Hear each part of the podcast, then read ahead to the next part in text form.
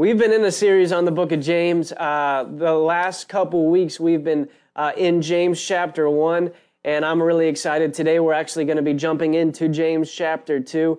But in this whole series, uh, it's been it's been good. We've been talking about a lot of different stuff.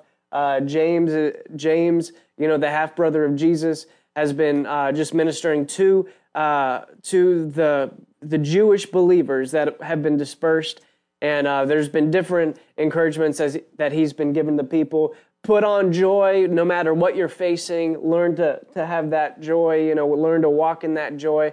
Don't blame God for what you're going through. You know, he's the father of all good things, you know, the father of heavenly lights. He doesn't change. Uh, you know, like he's been giving people some encouragements.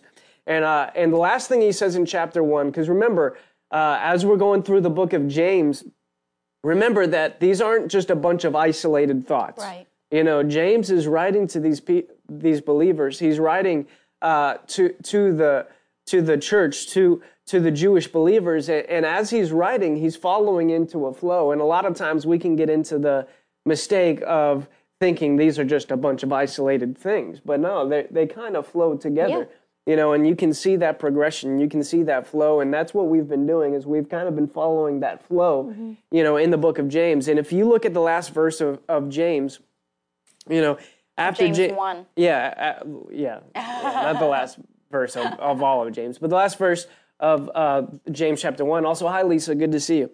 Um, this is what james says you know after he starts talking about the importance of, of bridling your tongue. He says uh, pure and undefiled religion in the sight of our God and Father is this to visit orphans and widows in their distress. And, and hear this and, and put this in the comments. To, and to keep oneself unstained by the world. To keep oneself unstained by the world. Now that's important because that actually goes into chapter two a little mm-hmm. bit as well. You know, but uh, what does holy mean? Mm. What what does holy mean? If you know, put it in the comments. What does it mean to be holy? Well, essentially, what it means is to be set apart, right? right? I'm not like everybody else. I'm not like the world, you know. And and and when he says to keep oneself unstained by the world, if you've listened to Brother Tracy for any period of time, he he talks about the mixture, right? Right. And that's actually the note that I have right here in my Bible is is no, we don't want the a mixture, right? right. We don't. Basically, you read through the entire Bible, read through the Old Testament, and you see really what God is trying to do is keep his people from blending their faith and their relationship with God with worldliness. You know, like don't have any idols before me. Like what what was um, what w- was Israel doing when they built the golden calf? They weren't in their minds serving a separate God. What they were doing was they were actually blending um, the the customs of Egypt mm-hmm. with their belief system in God, right? Mm-hmm. And because when they when they built the calf, they said, "This is Yah, this is I am." Like the word that they use is, "This is the I am yeah. that I am." This, he's the one that brought us out of Israel when they created the golden mm-hmm. calf. So like what you see there was a mixture. Now, when we look at it today, we don't we don't have as much of a problem with worshiping golden idols in the aspect of we bow down and we pray to this little it's statue. It's not something that we struggle. Yeah, it's not something that we're familiar with. But but um, however, you know, in today's society, I don't. You know, one of the things that we can do is we can just unintentionally and not really knowing, uh, knowingly, just kind of blend our Christianity with you know worldliness without recognizing it. And that's the purpose of the Bible. You know, right. that's why we have the Word of God. That's why we have our Bibles, is because mm-hmm. God doesn't want us to do that. He doesn't want us to get caught up in systems that don't work. He wants us to be blessed. He wants us to be prosperous. He doesn't want when we face situations and when we face trials, he doesn't want us to handle them the way that the world handles them. You know, mm-hmm. he wants us to handle them, them with joy. You know, yeah. like that's not a very worldly perspective. You mm-hmm. know, like but but when we face things, if our natural default is to get sorrowful and to get depressed, um, and to not put on joy and say, God's helping me to overcome this. You know, I'm an overcomer in Christ, you know, but we, we allow that sorrow to be. And ultimately, what's happening is we've just defaulted to a worldly system, mm-hmm. you know. And what do we do with that? Well, we recognize what the word says, we repent. Oh, well, I recognize there's a better way. I've been doing it the world's way. Let me do it God's way. And we repent and we just we just step into godliness, mm-hmm. step into righteousness. We don't beat ourselves up and make our, make ourselves feel worse about right. ourselves. No, we just step up and enter into godliness. Yeah. Oh, I recognize that this way that I've been approaching it has been more of a worldly way. Mm-hmm. Now let me do it God's way. You know, and that's what James is talking about when he says to keep oneself unstained by the world. Yeah. Amen. Yeah. So and, and so um, and so what he's going to get into next now as we're transitioning into chapter two, which again remember there was no chapter and verse when James wrote this. You know, there's a flow. So he says, let's keep ourselves unstained by the yeah. world. And now now as we're jumping into chapter two, this is what James says. He says, My brethren, do not hold your faith in our glorious Lord Jesus Christ with an attitude of personal favoritism. Mm-hmm. So what's he saying? He's talking basically now he's addressing a way that the mixture has actually, and then he goes on to clarify, has actually already started to get itself into the church. Yeah. You know, um, and and again, why would he highlight these things? Why would God highlight anything? You know, he wants he, to he, expose it so that it doesn't hinder us. Yeah, exactly. Yeah. Uh, like we talked about it before, you know, when those impurities rise up, right? Sometimes that just looks like God shines a light on something that you didn't recognize, you know, was an issue.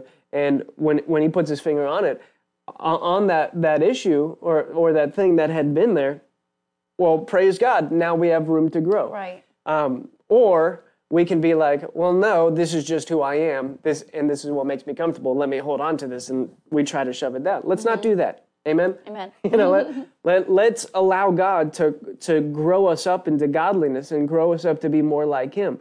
Amen. Amen. you know, like that's a good system. Uh, when God shines a light on something, when His Word shines a light on something, I shouldn't be like, well, I don't like that or that makes me uncomfortable. No, I should say, God, I repent for having done it a worldly way. God, let me do it your way yeah. because I love you. Yeah. And we talked about that last week a little mm-hmm. bit. But um, but then he's so so what James is talking about here in, in, in verse one, and and we can continue on through the verses, but mm-hmm. he's saying, Hey, your faith in Jesus Christ, don't mix it, you know, don't don't let that mixture come in. Don't don't allow a worldly thing to, to come in and taint that that glory. You, you have a relationship with the with Jesus Christ Himself, with the anointed one, with the one who is God Himself, who came to this earth and died so that you can have a relationship with God. I mean, this is who we're talking about. He's glorious. He's mighty. He's the Alpha and the Omega, the beginning and the end. All things were created through Him, according to James chapter 1.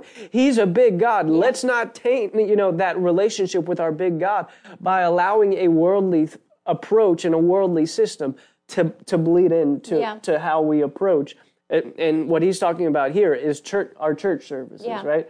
Mm-hmm. And uh, one thing yeah. that was coming up to me as you were talking is um, I know that there can be the temptation, at least for myself, that, okay, I don't struggle with this, then I can mm. kind of just like tune out. Like, I'm know most everybody who's tuning in today. And I know yeah. that we all have a heart to love people, to serve the Lord, to um, not show favoritism, because I'm pretty sure most all of us have read through this passage, you know, and we know I'm like, okay, cool, I don't have to, this, this isn't a struggle. Like, I'm good with that. And so I want to um, encourage myself included because I know that um, it had been a temptation like nope not something I struggle with but to not tune out on this uh, on this teaching you know the word of God even if we've read it hundreds of times over yeah. there's still a truth that we can receive and you know as Buddy was even sharing his heart with me about this earlier, things were coming out of it that I hadn't really thought of before. So um, that just kind of came up to me as you were talking to not tune out during this just because we don't um, see rich people at the front or because we tell poorer people to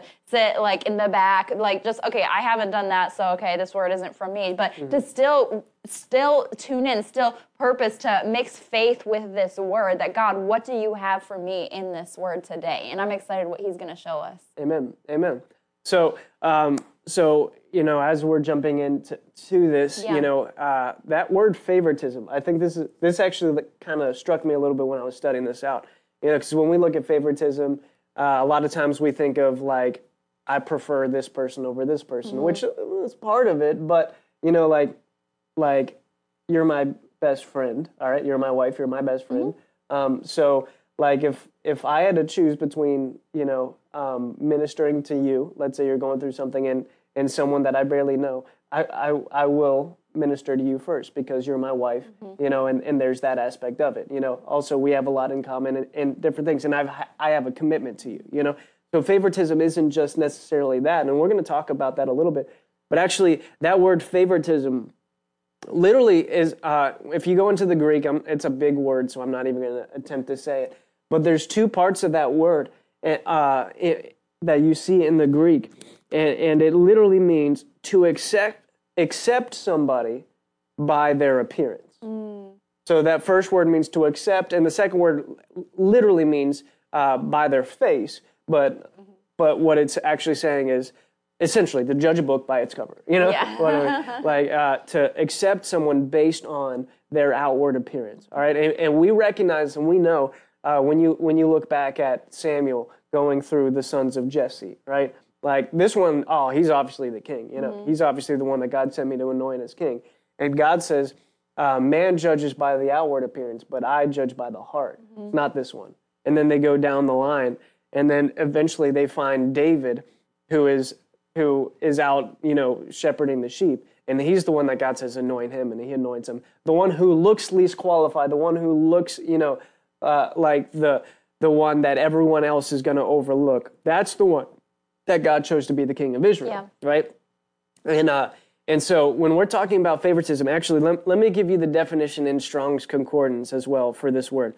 The fault of one who, when called on to give judgment, has respect to the outward circumstances of men and not to their intrinsic merits. Basically, looking on the outward appearance and not at the heart, mm-hmm. right? Um, and they prefer as the one more worthy, one who is rich, highborn, or powerful, to another who is destitute of such gifts. So, um, so when he talks about favoritism, basically he's saying, you know, and and let's be real for a second, because there's different ways that this manifests. You know, rather than just, oh, I'm going to talk to the rich person and not the poor person. A lot of times that that can look like I'm going to talk to the person that I have more in common with and not to the person that I have less in common right. with. You know, that's like, big.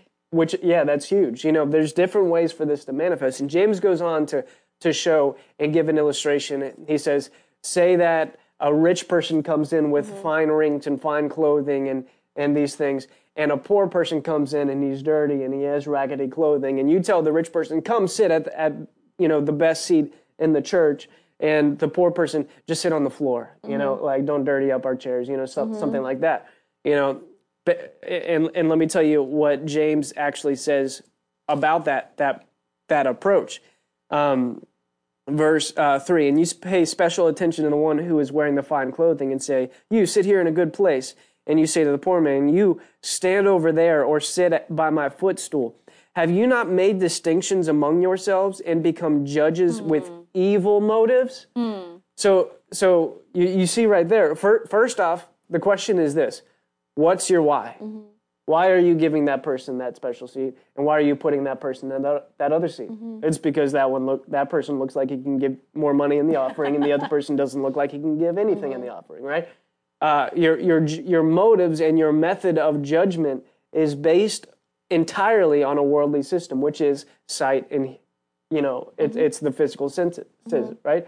Does the Bible say the just live by faith or the just live by sight? Right? Faith, yeah. No, it, it says we live for the righteous live by faith and not by sight. Mm-hmm. So basically, you know, what James is saying here in the aspect of, you know, your church services and in the aspect of how how not just how the pastor should conduct himself during a church service, how we should conduct right. ourselves when we come to the assembly, right? Mm-hmm. What, what, what is church?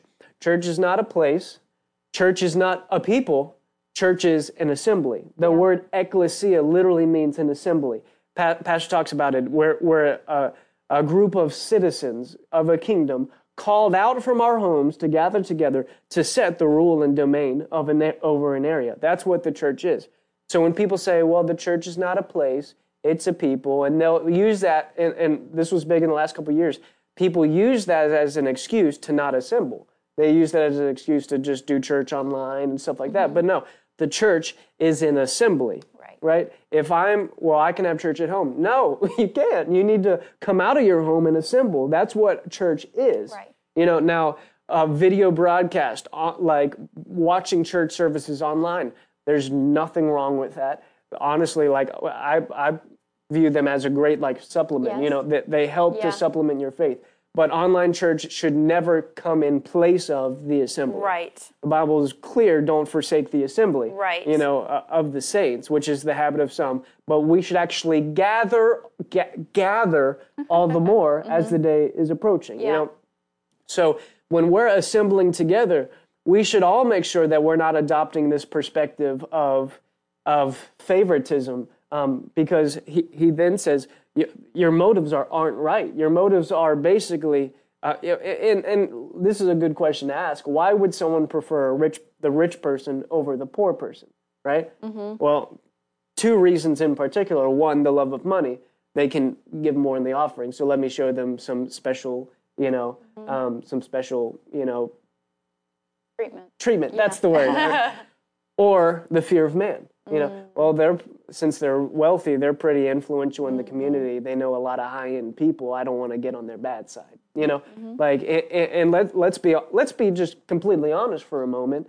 You know, any church you go to, um, you know, like we we've experienced this even here, where where people start, where people have come in. There's been wealthier couples in the community that have come into this church, and they've been giving big, right? I mean, we believe in big givers. We want big givers, right? But then, you know, but then it's like, you know, I think you should be doing this this way, you know, and then all of a sudden there's there can be that worldly pressure. Oh, they want they're, they're trying to change things, you know, they're trying to to to uh, make things happen the way that they want them to happen, and, and this happens all all the time in the church. It happens all the time in the church where a wealthy person comes in and then they try to take control over it or they try to influence the pastor and then there's that pressure on the pastor of I don't want to lose their tithe check, you know, I don't want to lose that. But that's a whole that's a worldly perspective Yeah. and praise God we don't have pastors to Yeah. do that. Yeah. You know, I, like I, even in my hometown there was a pastor who went from church to church and when he couldn't get his way in that church, he would go to another church and try to get his way, try to get on the board, try to get Mm. A pastor? you know, uh, huh? No, a, a, a wealthy okay. person in that community. And eventually, he went to the point where he just started his own church, and it didn't work. Um, why? Because it was actually a spirit of rebellion. But you'll see that you know in churches, and again, this isn't right.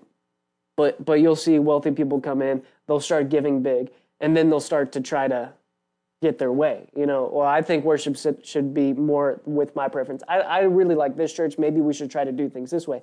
Okay, well, I appreciate your heart. You know, I appreciate that. But this church isn't about you. You know, this church is we're we're about the kingdom of God and advancing the kingdom of God. And um and so you know this is part of what James is addressing here is hey don't give into that pressure Yeah. of catering to somebody just because of fear of man or the love of money you know and we don't do that but but at the same time you know we're talking about showing favoritism um, you know and that and and again this isn't just the pastor you know he's not just talking to the Mm-hmm. Right. pastor he's talking to all of the believers Yes. that are spread out and again what is favoritism it's it's judging some somebody or making decisions or making actions based on a personal preference Mm-hmm. you know not based on the kingdom of god not based on the love of people because Yeah. because that's when james goes on to say i just realized i'm talking a lot but give me a second. Uh, he, he, he then says this listen my beloved brethren did god not choose the poor of this world to be rich in faith and heirs of the kingdom which he promised um, which he promised to those who love him? But you have dishonored the poor man. Is it not the rich who oppress you and personally drag you into court? You know, uh, and, and kind of what he's saying is, aren't they the ones who are trying to get their way and manipulate things? And it's not all rich people. This isn't like a condemnation to Yeah. rich people because David was rich and he had a pure heart. Solomon was rich, he had a pure heart. Uh, God is richer than any of all Yeah. of them combined, and he has a pure heart. Yeah. So it's not condemning. Uh, peop- it's not saying like people in your church can't be rich. That's not what he's saying. I I don't have time to go into all of that, but there's literally countless scriptures that talk about how the blessing of the Lord makes rich. You know, God wants God does want us prosperous, but He doesn't want us to be power hungry and Right. controlling. You know, and so what he's saying is there there have been people in your communities and in your churches who have basically been trying to to get their way. Mm-hmm. Um, And he's saying, why are you catering to those people? you know, why, why would you com- cater to a manipulative person? Yeah. Uh, don't do that, you know.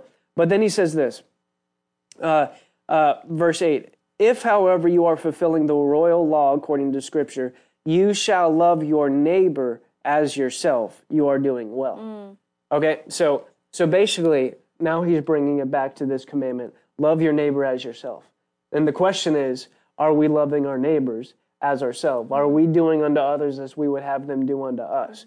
You know, and so and so that's where that favoritism aspect gets Right. in, into play. You know, and and, and we're going to talk about different ways that it can manifest. But did you have something you want to say? Well, I don't want to get ahead of you, but what has kept coming up to me is what um, you had shared before was favoritism based on our own preference. Yeah. And how important that is. Like, we all know different groups that we feel most comfortable around, Mm-hmm. but even that, if I'm always going, I come into church, okay, where's my people? If that's how what my attitude is all the time, Mm-hmm. That's then that's something that I need to be aware. Sorry, then that's something that I need to be aware of in Yeah. myself. No, I I can't be showing favoritism in this way and viewing it not as um, a little body of just a few people. No, we're a large body of many different types of people who are gathering, and I'm not go. I don't want to give myself to. Mm. Um, just to the favoritism of my preferences. Who are the people who are outside of my comfort zone that I need to be reaching out to? I remember um, Pastor Nicole was talking to the ladies of Boomerang at the beginning of the year, and she was saying, uh, you know, be intentional about reaching out to someone who Mm-hmm. you're not comfortable with. She says, start with the people who intimidate you, who you really feel uncomfortable with. And we were just all laughing about that, but it's true because that's a form of division. When the when Yeah. okay, I don't know them, we're not really that similar, uh, we don't really think alike. Whenever you're able to get people, and it's oftentimes the people who are so polarized, and especially whenever there there has been tried to be division there, uh, or jealousy, or whatever it is, and those people are well, I can't, I just can't get to know her. I just don't have anything in common with her. Whatever. Those are often the people who, when God's able to bring them in unity, Yeah. they can be some of the strongest people together. And if we can get over the favoritism, you know, Yeah. I just don't feel comfortable around this person, then God's able to do something big in that unity. And that's where the commanded blessing is. Yeah, yeah, and and recognize the devil's going to do whatever he can to disrupt unity in the body Mm-hmm. of Christ.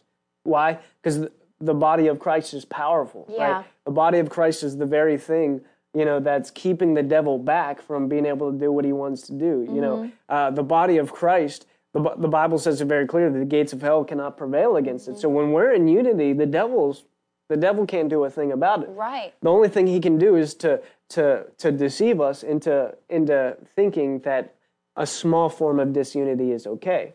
You know, and um and James gets into that a little bit here here shortly, but but basically like you got to ask yourself, you know, whenever I walk into church, what what's what what's my initial thought? You know, let me find the people that I'm comfortable around, and I'm going to go and I'm just going to stick with them the whole time um, you know that's that's favoritism. I'm I'm preferring someone who makes me comfortable over uh, that new guest that just sat down in the church that I don't know, and it's a little uncomfortable for me because I'm an introvert. You know, to go and say hello to them. I'm I'm bringing preference right there. You know, that's favoritism.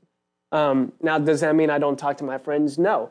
Um, but I should treat everybody, you know, I, anyone who walks into that into that church, I need to show them the love of Christ. Again, love your neighbor as yourself. This is the commandment that James is addressing here. Yeah. You know, um, you know, honestly, another way that we can show favoritism is just favoritism towards me. You know, sometimes my comfort is, you know what, I know I need to come to church, but I'll make sure that I come in after worship starts and leave before the fellowship starts to happen because I'm uncomfortable with with you know saying hello to other people. That's a form of favoritism. That's favorite favoriting myself Yeah. over others, right? And the Bible says we should uh, we should actually prefer one another above ourselves. You know, um, or you know, uh, uh, like a, another thing that we can do is, well, I'm just going to stick with my family. You know, you, you know, like di- different things like that. Uh, that's a form of division because I'm not actually entering into the unity where the commanded blessing Yeah, comes on me. yeah. You know, God wants to pour out His blessing on me. He wants He wants me to be a part of a body that is going to cause me to thrive. You know, um, Right. that that these are the these are some of the small subtle ways that we can show favoritism. That Yeah. God's shining a light on it, just so, not so we can beat ourselves up and be like, "Well, I'm just such a terrible person." Not, also not so that we can be like, "No, this is just who I am." Right. but so that we can be like, okay, God, I recognize that this is a worldly system that I've been operating by. I'm going to repent, and now, God, I want to operate by your system. Yeah. What, when you said that, it just kind of jumped in on me. If every joint is supplying for Mm-hmm. the body and somebody might be feeling uncomfortable or I just don't belong, then we need, okay, I just want to say, we need your supply. If the Lord has Yeah. called you to this body and you might feel uncomfortable or um, so, like I just don't fit in, we need your supply. One thing that jumped up at me was something I so appreciated Juliet in the comments saying a few days ago. You know, the how the enemy had tried to tell her that she just didn't fit in, she didn't belong, and praise God, she was able to identify that, and she is so much a part of the body. The body needed her. We were missing her because the Lord had called her to this body. And so if their enemy has and honestly, the enemy has probably tried it on every single one of us. I just don't belong. I don't fit in, whatever. Mm-hmm. But we need you. If every joint is supplying, we need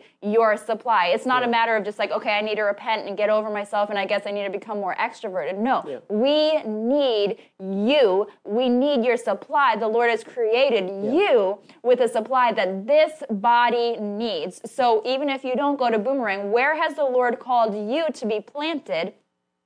That body needs you it needs your supply it needs you in unity in that so that the commanded blessing can be on you. You are not small potatoes. You are not well they can handle everything without me. No they need you they need yeah, Yeah. We, we we need we're a body the body can't Yeah. be missing a pinky toe and it, it'll hurt something's Mm-hmm. missing even if it's the pinky toe the pinky toenail we all have a joint that uh, we all have a supply that we need to be able to bring to that the body needs us we need each other Yeah, absolutely. And, and and so it's really important for us to to recognize, you know, like Yeah. I, I'm like my my role in the body is not to be disconnected in the in the back corner and just you know wait for the service to be Mm-hmm. over. You know, like that's not that's not what we're called to do. We're called to to be family. Yeah. To step up and to to be a part of, of what God again, the devil wants to do whatever he can to keep us disunited Mm-hmm. from the body. You know, why? Because that's where our life source is. Yeah. You know, that's where that's where our source is,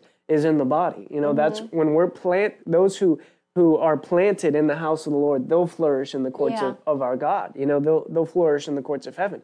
And so God has designed a system for us to flourish. Mm-hmm. Um, and the world has designed a system for us not to flourish. You know, for us to may, maybe maybe in the world system we can have money, but we're miserable the whole time. Like God's dev- developed a system where we can have all the blessings of God, all the goodness of God, and be happy about it. Yeah. You know, that's what God wants for us.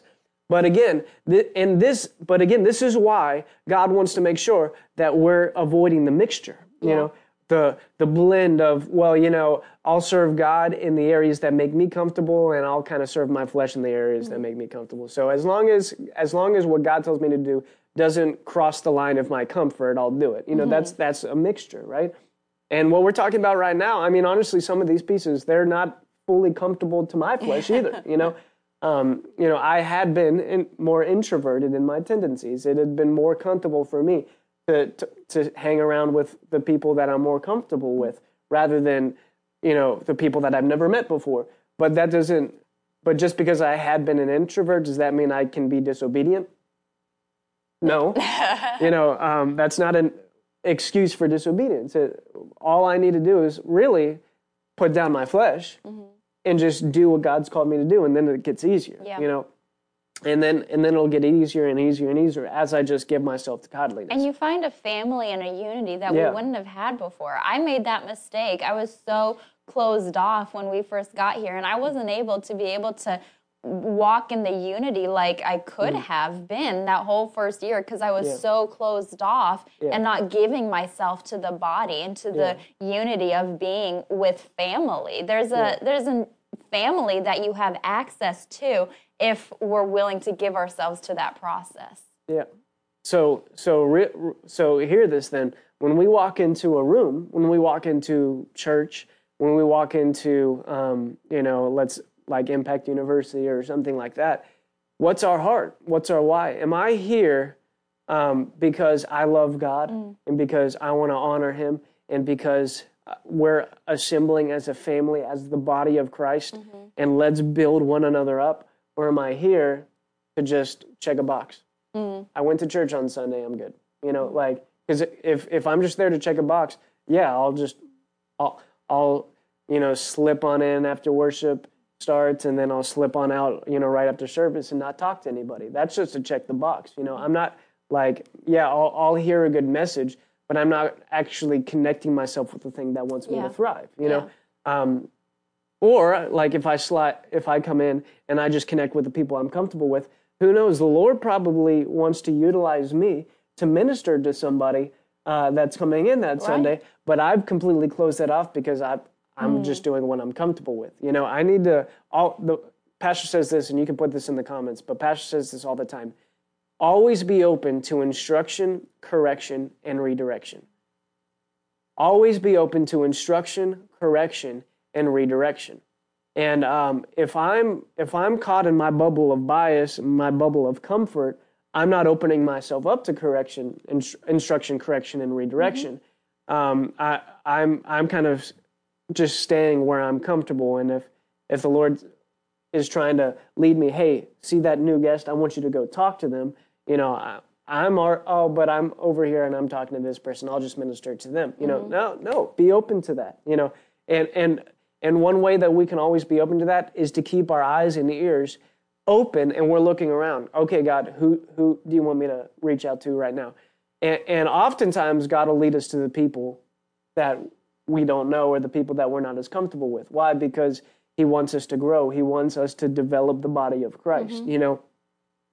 So we're not judging um, based on outward appearance. We're not judging based on our own comfort or familiarity. We're not, we're not making judgments uh, in these aspects based on, um, you know, these things, these outward things. You know, well, we have a lot in common, so of course I'm going to talk to this person. Mm-hmm. Doesn't matter, really you know, are you loving your neighbors as yourself, like all the neighbors, or are you mm-hmm. just loving specific ones? Because again, this is how that worldliness, you know, operates. Is and Jesus talked about this when he said, um, you know, you've heard it said, "Love your neighbor, hate your enemy," or whatever. Lo- love your friends, you know, hate mm-hmm. your enemies.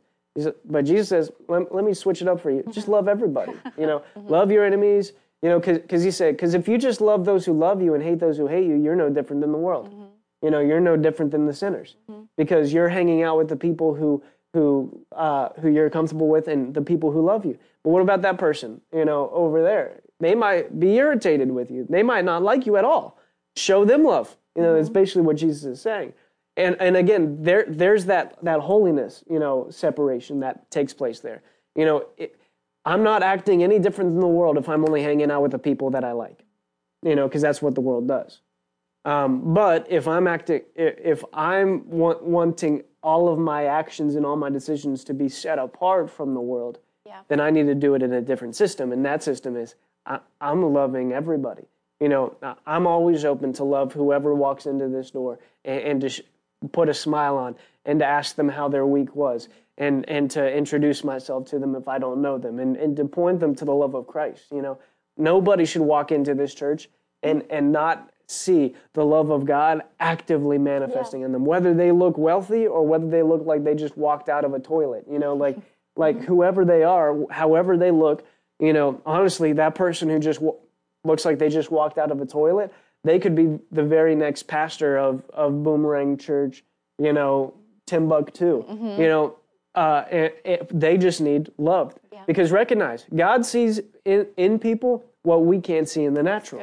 Again, God doesn't look at the outward appearance, He looks at the heart. Yeah. And so when God looks at somebody, He doesn't see their position, He sees yeah. their potential. When God looks at you, He doesn't see your position, He sees your potential. He sees what you can be in the things of God. And that's what a good spiritual leader and a good spirit led person sees in people. When they see a new person walk in, they don't see some, oh, that's just someone I don't know. Let me go talk to the people I, I know. No, what they see is that's a child of God. They, that's someone that I should pour my love out into.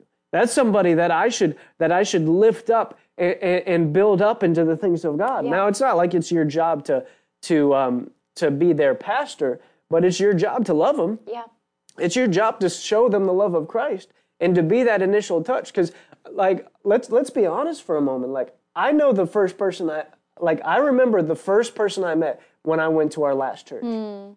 When I when I yeah. I remember the first person that showed me love. Here, I remember the first person wow. that showed me love. You know, like the first person, like that first connection that you make when you walk into a new place. It, it's a powerful That's connection. Big. You know, uh, let let's kind of fight to be that that that connection with people. Like let's fight to be because the Bible says, "Let no debt remain outstanding yeah. among you, except the continuing debt to love That's one another." You know, good. so like like if I if I want to like you to be indebted to me in any way, it's I want to outlove you. You know. Suddenly, everyone's going to be fighting to be on the parking lot team because that's everyone's first touch is that right. the, that wave from right. the parking lot team, and they've been effective. Mm-hmm. There are so many testimonies yeah. from that parking lot team. Yeah. That is so good. So so recognize, yeah, Hannah Siller. I remember well. It was Priscilla. Oh, amen. You know, she was so inviting. Like like you remember those first connections. Yeah. Those are powerful connections. And I'm not just talking about like the first person that you say hello to. I'm talking about the first person first that walks up to you and yep. makes a connection with you. That's Hi, good. this this is my name. Like, what brings you here? Like, yeah. you know, how'd you hear about us? Oh, well, we're so blessed to have you. That's so let, good. Let me. You, can I get you a water or anything? You know what. I mean? Like, those are the connections that mean a lot. Yeah. Um, to people, those are the connections that mean a lot to people. So, so you know, as we're talking about favoritism and and those things, you know, you can see the heart of God in mm-hmm. it. You know. Um, that's the very thing that can connect people to the life-giving power of God. Yeah. You know, is by me not being cliquish because uh, in the there are no cliques in the kingdom of God. Amen. Amen. Put that in the comments. There are no cliques in the kingdom of God. How do you spell cliques? Is it with a Q? Yes. Okay. There are no cliques with a Q in the kingdom of God. Um, put that in the comments because that's not how God operates. Yep. Does does God show favoritism? Does He show partiality? No. No. I was like, wait, is this a trick question? No, it's not a trick question. The Bible says. Was like, I'm God's favorite. yeah. No, the Bible says He shows no favoritism. right. You know, there's no partiality with God. Mm-hmm. Um, you know, if God healed one person, He'll heal another. Yes.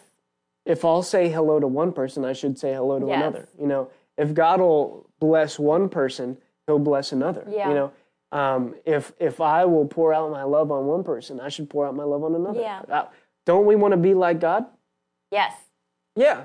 So let's not show yep. favoritism. You know, yeah. let's not show partiality. We love everybody. Yeah. Um, now, um, honor is a little bit different. Yeah. You know, it's it's different because honor, you know, partiality is like I'm judging someone, judging a book by its cover, or whether or not I think I can agree with them, or whether or not I like their personality, mm-hmm. or different things like that. Uh, honor is a command. You know? Yeah. Now, good. like there's a command to honor. You know, Jesus gives a parable in Luke, in the book of Luke, about, you know, a seat of honor. Now, mm-hmm. we shouldn't be seeking out the best seats. We shouldn't be seeking out the seat of honor because if so if someone more honorable comes in, we might lose our seat and it's a little bit embarrassing. You know, yeah. Jesus gives that illustration. Yeah. You know, um, uh, and, and, and so we're not seeking the best seats. We're not seeking the best things. You know, like I think Pastor just recently went to a camp meeting that he's never been to, mm-hmm. you know, and he wasn't seeking out like I mean there there have been people like at, at at certain camp meetings like ministers who have fought, you know, fist fought over getting the best seats, mm-hmm. better seats, you know, like no, we don't do that. Yeah. We just you know, like you'll also have people who come to a church and like, here's my spiritual resume, here's all my giftings. No, your gift will make room for you, not you talking about your gift. You know, but um, but what I should be doing when I enter into a room, when I come to a place, I'm here to just be a blessing.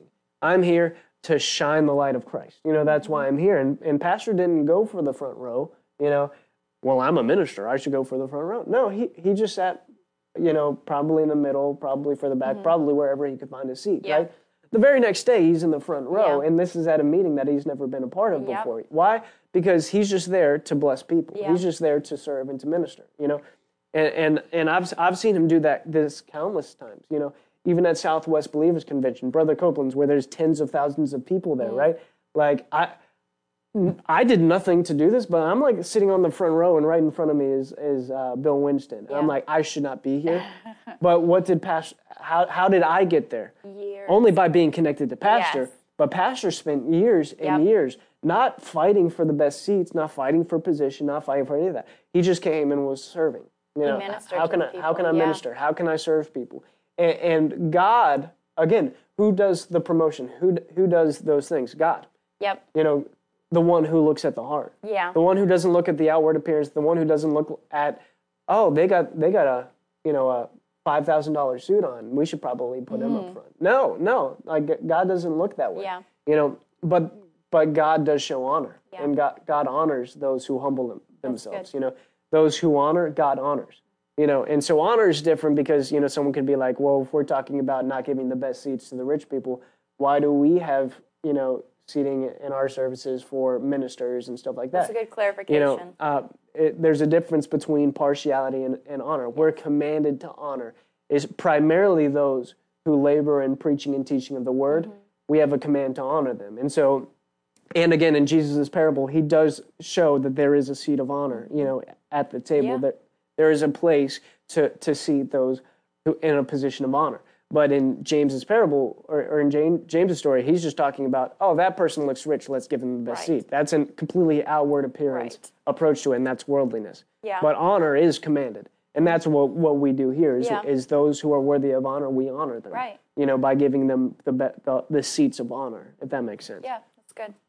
Amen. Amen. Yeah. So, you know, basically to wrap this up, um, James begins to basically go into, and, and, you know, we, like someone can be like, well, I'm, I'm not killing anybody. You know, like I'm not, I'm not a murderer by just hanging out with the people that I'm comfortable with. No, again, why would God shine a light on something? You know, hey, let's wake up to this. The, the impurities are rising to the surface. We're Yeah. seeing them. God's exposing these things. Why? So that we can deal with them and grow. But James then begins to address the mentality of like when we're talking about partiality, like sin is sin. Yeah. You know, deal with it, grow with grow after you deal with it, after you get rid of it, grow into godliness, but don't but don't be like, well, this isn't a big deal. You know, mm-hmm. this is just who I am. Basically, anytime someone mm. refers to their sin as this is just who I am, what they're ultimately doing is they're excusing away conviction and they're looking for a reason or, or they're basically saying, yeah, but this sin isn't that bad. And that's that's a horrible perspective because that's a that's a completely me focused perspective of I'm going to do what I want. You know, I'm going to sin how I want. You know, like that's essentially what you're saying. This is just who I am. I'm just I'm just I just talk a lot. You know, like I just you know I just like I, I'm just an introvert. You know, that's just who I am. No, don't excuse away your disobedience. Obey. You know, and God will give you a grace to do it. And God's not one to beat you up, but but uh, we need to expose these things. You know, and, and th- this is what James basically goes on to say because he says this um, For whoever keeps the whole law yet stumbles at one point has become guilty of all. So it's like if I get pulled over for like running a stoplight, you know, and I tell the cop, yeah, but I didn't kill anybody. Yeah, but you still broke the law. Here's your here's your ticket. You know what I mean? Yeah. Like it's not like okay, you didn't do this, you didn't break this law, but you still broke the law. You know, so like stop stop trying to compare you know sin and stop Yeah. trying to compare things. You still broke the law you know? You broke the whole thing by breaking one aspect Yeah. of it you know? Um, he says for he who said do not commit adultery also said do not commit murder now if you do not commit adultery but you do commit murder you become a transgressor of the law. So so speak and act as those who are to be judged by the law of liberty. For judgment will be merciless on the one who uh, judgment will be merciless on to one who has shown mercy, but mercy triumphs mercy. over judgment. So, so basically, what he's saying here is he's saying like, hey, don't try to not don't take don't not take this seriously or take this seriously. You know, like like when God is exposing an area of your life where you haven't been honoring Him or where you've been more worldly, don't just downplay it. Don't just try to shove it back down. No, it's brought to the surface. Just deal with it and throw it away. We will be judged. You know, Mm-hmm. even believers will be judged. Now, there's there's different judgments, and I don't have time to go into all of that. But there's there is the there's the judgment on will I enter into heaven and hell, or or will I go to hell, and that's entirely based off of eh, have I received the blood you know, of Jesus? Have I received Jesus as my Lord and Savior? And and have I and and if I have, I've received that righteousness. I'm going to heaven. Yeah. You know, because I've I've confessed He's my Lord. I believed in my heart that He raised me from the dead. I'm saved. All right. Yeah. So the judgment, that judgment is not based on my works. That judgment is based on is the blood. Do I have the is the blood on me? Kind of like you know, the blood on the doorpost. Yeah. You know, they passed over. So I have the blood of Jesus on me. I am the righteousness of God in Christ in Jesus. Right. Mm-hmm. So that judgment's already been determined. I'm going to heaven. You know, but there is going to be a judgment that determines uh, how my my position and how my eternity is played out. And that judgment is based on my works and what I basically it's based on what I do with God, what God's given me. Have I been faithful with what He's given me? Right. Well done, good and faithful servant. Enter into the joy of the Lord. Right. Based on um, the the okay, God's given me a commandment. Have I been faithful with what He's commanded me to do? You know, and and that'll determine you know just different aspects of my eternity. Um, but ultimately, like I shouldn't like fear or anything like that. You know, there there are going to be rewards based on what I do. Like that's that's true, right? Because judgment isn't always bad. A lot of times we think of judgment as bad. You know, my judgment is I'm going to go to heaven. That's a good judgment. You know, there Yeah. there are, are good judgments too. You know, um, and so what I want is I want to get to heaven and hear God say, "Well done, good and faithful servant," but not just like in a yes, I I prayed the prayer. No, I want to hear, "Well done, good and faithful servant," because my heart's for Him. Yeah. And so when He shows things in my life that aren't fully holy or fully godly, well, God, because I love you, because I want to serve you, and because I want to receive a good verdict, a good judgment, you know, God, you shine a light on something, let me deal with it quickly so that I can enter into more holiness and more godliness. And why? Because God's a rewarder of those who diligently seek Him. You know, if I'm excusing away my sin, I'm not diligently seeking Him, and I'm not going to receive the, the full rewards that He has a desire to bring into my life.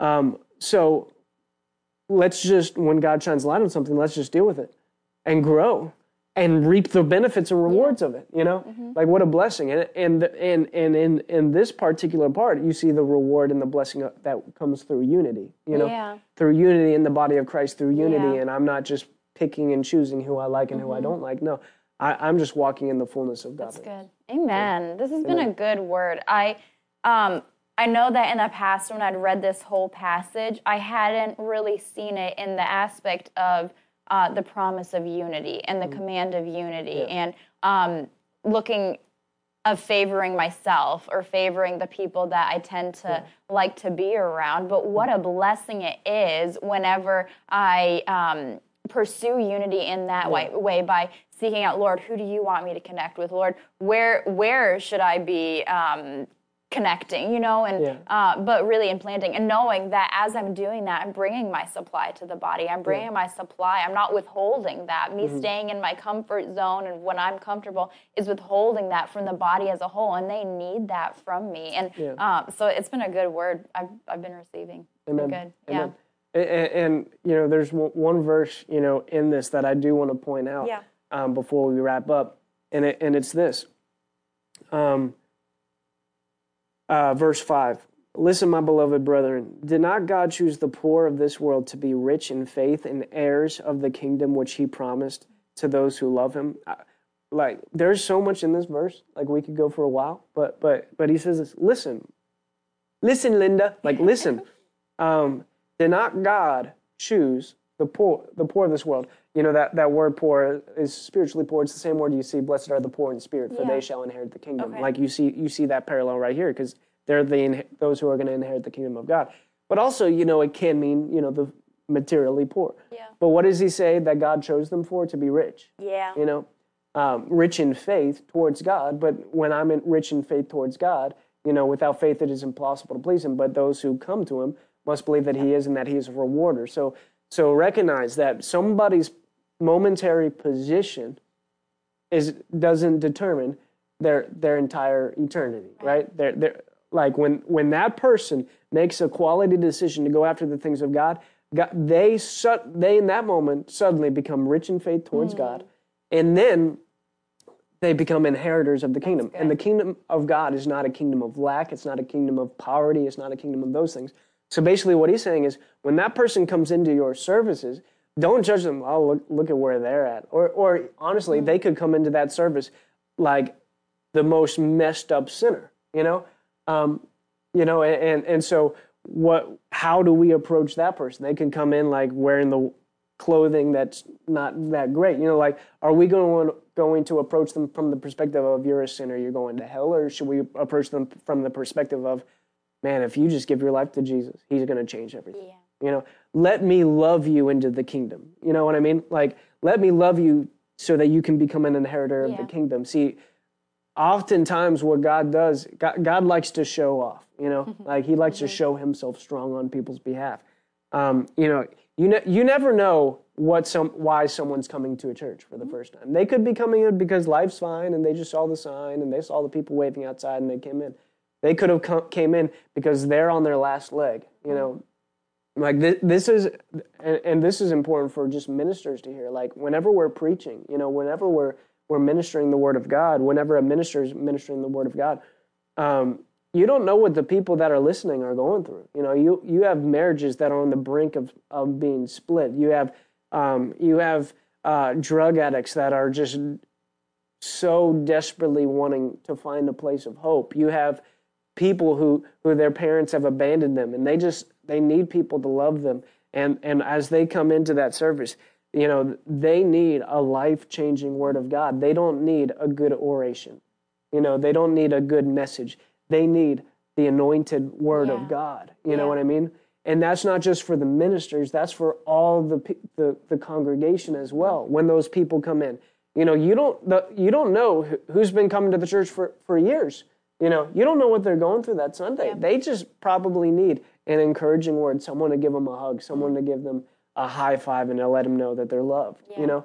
Um, and we want to make sure that we're those people, you know, that that we're stepping out, that we're entering in, and we're giving people the very life-giving power of God that they need That's that good. day. Yeah. You know, it's not just the responsibility of the pastors to be led on a Sunday morning. That's good. It's not just the responsibility of the pastors yep. to, to minister love to people. That's you know? good. No, it, that's every joint supplies. Yep. You know, because again, God, God has called them, those people. You know, they might feel poor and they might physically be poor. They might just feel like, I got nothing left to give you today, God.